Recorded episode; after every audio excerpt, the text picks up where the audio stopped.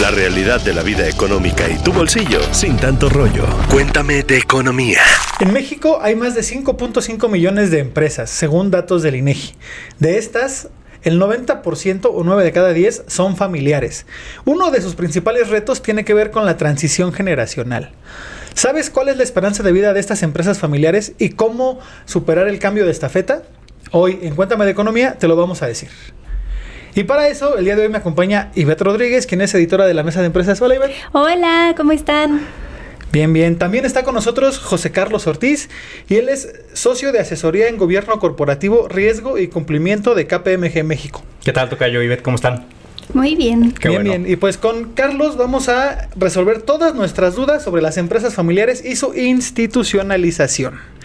¿Y qué te parece si para empezar, Tocayo, nos cuentas qué tan cierto es esto de que la prueba de fuego es para la tercera generación, ¿no? Y sobre todo esta frase de abuelo millonario, hijo rico y nieto pobre. ¿Qué onda con eso? Claro, mira, yo destaco dos puntos de lo que acabas de mencionar, ¿no? Uno, el tema de la importancia que tiene la empresa familiar en la economía mexicana, digo, hablando de economía. Y dos, Deja tú de la tercera o cuarta generación. Desde la primera tenemos problemas y lo hemos visto en la práctica y para eso la herramienta de la institucionalización. Perfecto. Y pues ya hemos escuchado, ¿no? Este dato que nos compartía Pepe de cuántas empresas eh, hay en México y sobre todo el porcentaje de cuántas de estas son empresas familiares. Eh, pero hemos visto un porcentaje que podría decir yo incluso alarmante, ¿no? Que nada más el 4% de estas empresas tienen em, herramientas de institucionalización.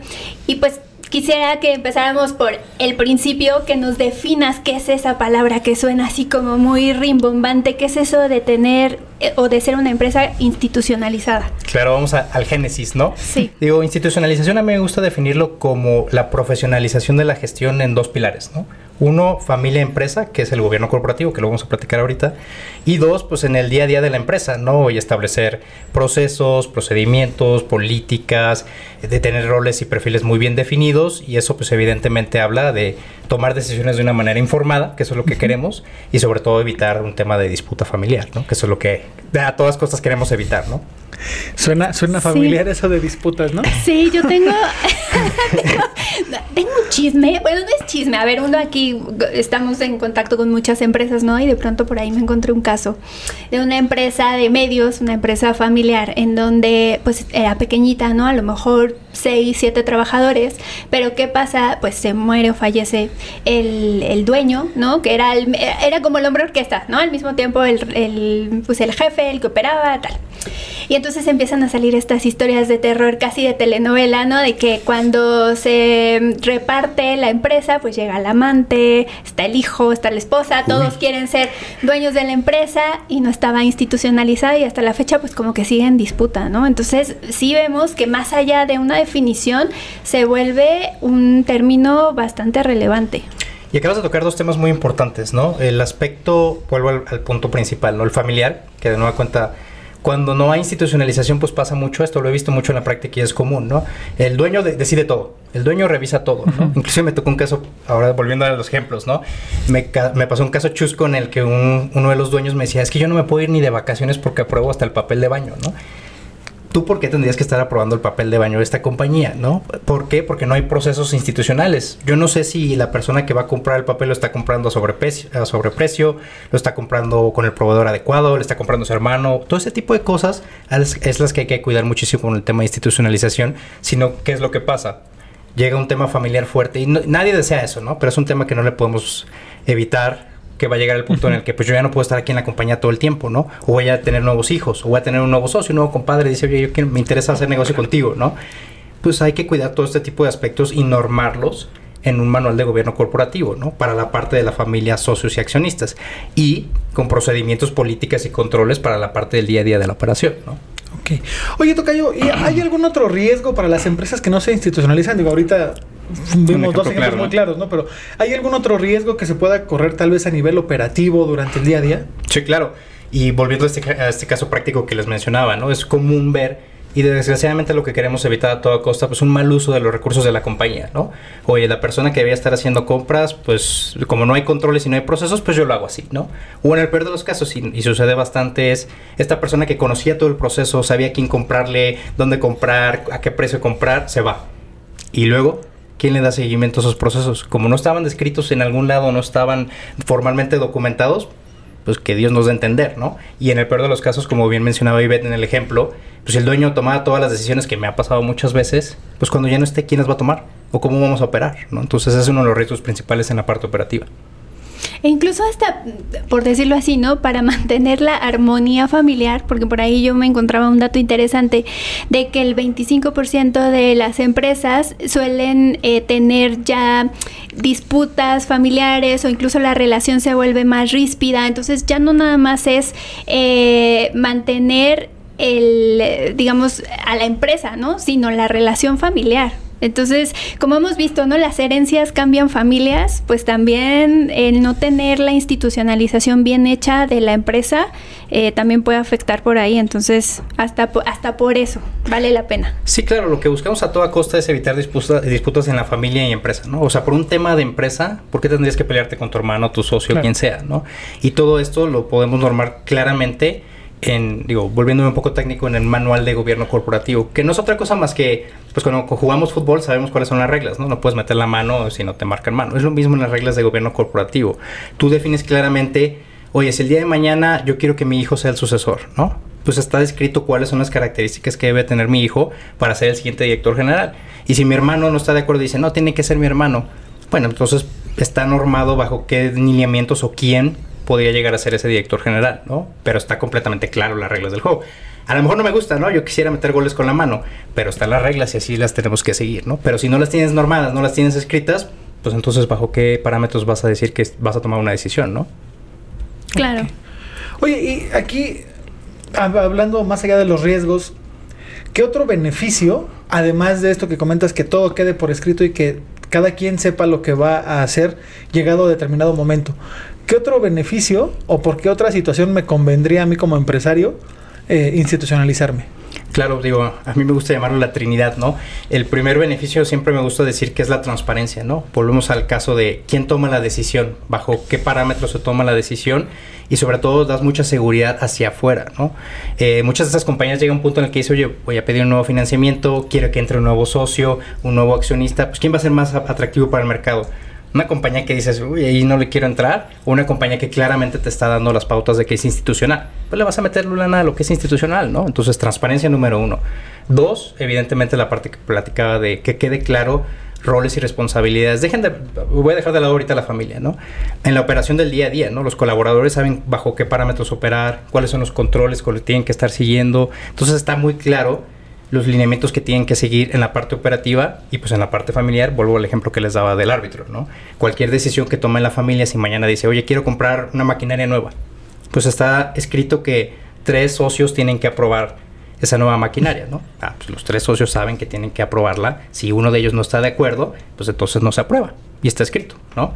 Y finalmente, pues ahora sí que el corazón de todo esto, la continuidad del negocio. El beneficio principal, y yo creo que muchos de los que nos escuchan y tienen una empresa familiar, es la continuidad del negocio en el largo plazo. Lo que queremos es que esas empresas familiares y con lo que arrancamos, pues que duren muchos años, ¿no?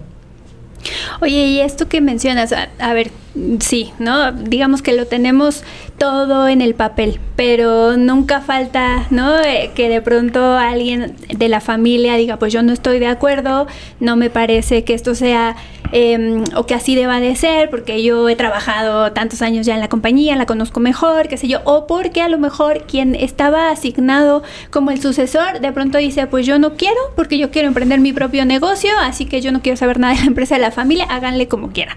Entonces, ¿Cómo sortear de pronto estos retos que puedan surgir más allá de que sí se tenga, digamos, em, descrito el proceso en, en un papel? Sí, claro. Y eso que acabas de escribir me pasó una vez, ¿no? Que uno de los hijos dijo, ¿sabes qué? Yo del negocio no quiero saber nada, ¿no? Pero también salirse del negocio no es como, ah, bueno, vendo mis acciones y pues nos vemos, ¿no? Hay que seguir un protocolo para la venta de acciones. Imagínense que vende sus acciones a un, competidor. Pues la familia no va a estar nada de acuerdo, ¿no? Entonces eso queda normado y se protocoliza de una manera legal para darle ese peso que tú mencionas. Sí, evidentemente nunca vamos a estar de acuerdo en todas las decisiones como familia, pero sabemos las reglas del juego. Y si alguien no está de acuerdo, pues está protocolizado, está legalmente en nuestras actas, ¿no?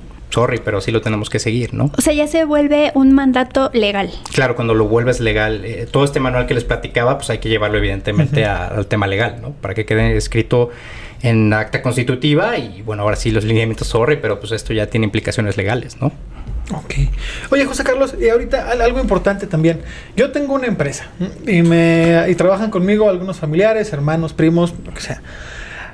También aquí en México pues, sabemos alrededor del 95% de las empresas son MIPIMES, ¿no? no tienen pocos colaboradores. Claro.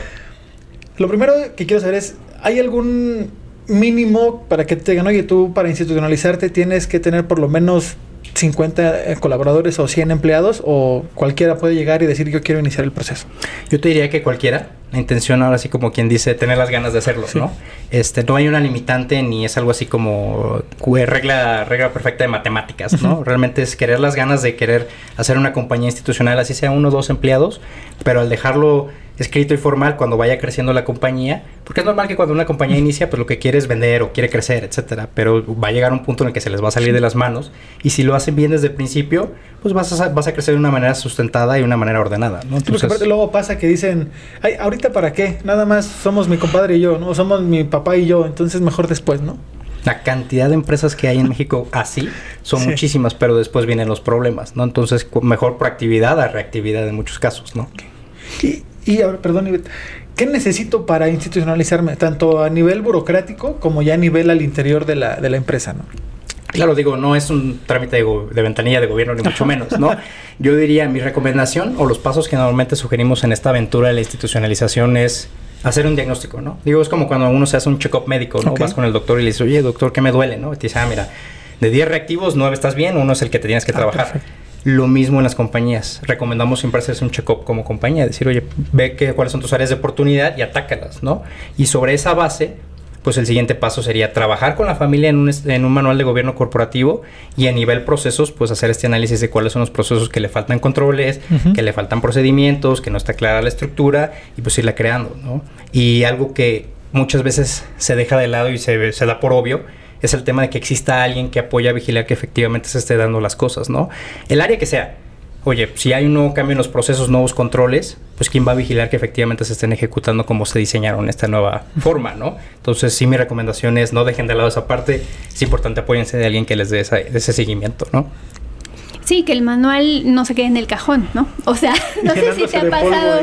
¿Cuántas veces ha pasado eso? ¿Cuántas veces ha pasado eso? Sí, sí. Sí, que tienes ya todo ahí. Bueno, pues muy bien, guardémoslo en el cajón y vamos a seguir operando como hasta ahora. Exactamente.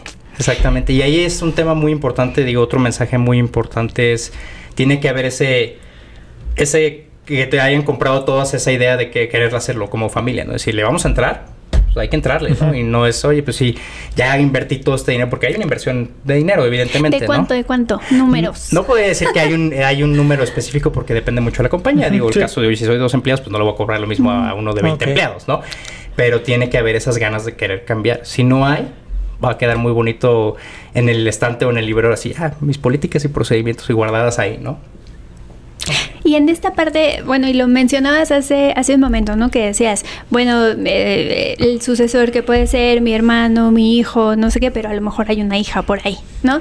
Y ahorita, eh, revisando rápidamente algunos datos, pues más o menos el 23% de las mujeres son las que tienen participación en posiciones de liderazgo dentro de las empresas familiares. Que 23%, digo, ya es algo, pero tampoco ni siquiera es la mitad, ¿no? Ni una cuarta parte. Entonces ahí, eh, ¿qué, ves tú? O sea, ¿cuál es el reto? Em, ya ves a más empresas como también abriéndole la puerta a talento femenino. ¿Qué, qué falta, ¿no? Por hacer.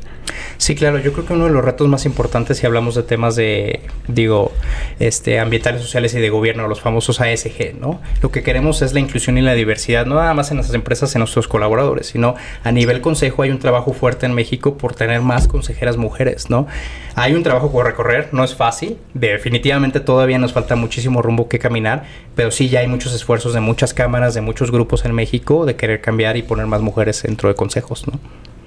Ahí ¿qué, ¿tú qué recomendarías? O sea, porque hemos visto, por ejemplo, mucho en la política, ¿no? En el tema de cuotas de género, que se volvió algo muy polémico porque dices hasta dónde es como solo por cumplir con el número y sacrificamos eh, la capacidad, ¿no? Que a lo mejor es una persona que todavía no tiene la suficiente preparación, pero por cumplir con el número ahí está. Entonces, eh, en este caso, ¿cuál sería la mejor manera de ir incorporando más talento femenino dentro del liderazgo en las empresas familiares? Yo diría que un aspecto fundamental, sea quien sea, ¿no? Evidentemente pensando en mujer o hombre o quien sea, ¿no? Lo que estamos buscando es, sin duda alguna, que quede muy definido cuáles son esos parámetros que se requiere esa persona, ¿no? Porque ahí no me vas a poder decir, oye, porque soy mujer, no puedo ser la siguiente director general. Está muy claro cuáles son los requisitos para ser el nuevo siguiente director general. Este nivel de educación, este nivel de actividades, este nivel de camino recorrido dentro de la compañía. Y va a ser un, claramente una competencia donde dices, si esta es la persona adecuada, todos decidimos que esta es la persona adecuada, independientemente del género o, o de la persona, ¿no? ¿Y consideras que vamos por el camino correcto, que los pasos que se han dado van en la dirección adecuada para lograr esto que está diciendo una mayor inclusión, mayor integración de todos y de todas en las empresas? Creo que sin duda alguna esta ola que ha venido de ASG, vuelvo a repetir este tema, en México está ayudando mucho a impulsar. O sea, hay muchas compañías que ya saben que es algo que, la, que sus mismos colaboradores están exigiendo, pues obviamente con mayor razón a nivel consejo es algo que cada vez se requiere más, que se está impulsando cada vez más. Pero vuelvo al punto, hay muchísimo camino que recorrer okay. todavía. Perfecto, pues hay que seguir trabajando en esto. Tocayo, gracias por habernos acompañado aquí en Cuéntame de Economía. Nada más, antes de irte, por favor, compártenos los medios de contacto a través de los cuales nuestros escuchas te pueden hacer llegar sus dudas, preguntas o si quieren profundizar más de alguno de los temas que tocamos. Claro que sí, Tocayo y Beth, muchísimas gracias por el día de hoy. Y pueden encontrarnos en nuestras redes sociales como KPMG México, en nuestra página web kpmg.com.mx o a nuestro buzón asesoría arroba kpmg.com.mx. Perfecto, muchas gracias. Y también gracias a ti. Muchas gracias, qué buena información. Un gusto. Un gusto.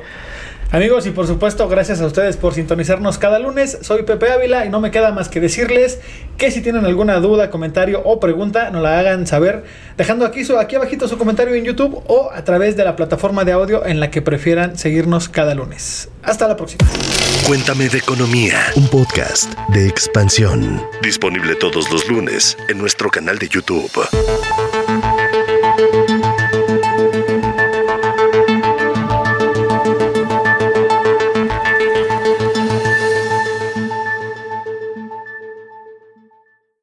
Hello, it is Ryan, and we could all use an extra bright spot in our day, couldn't we? Just to make up for things like sitting in traffic, doing the dishes, counting your steps, you know, all the mundane stuff. That is why I'm such a big fan of Chumba Casino. Chumba Casino has all your favorite social casino style games that you can play for free anytime, anywhere with daily bonuses. That should brighten your day a little.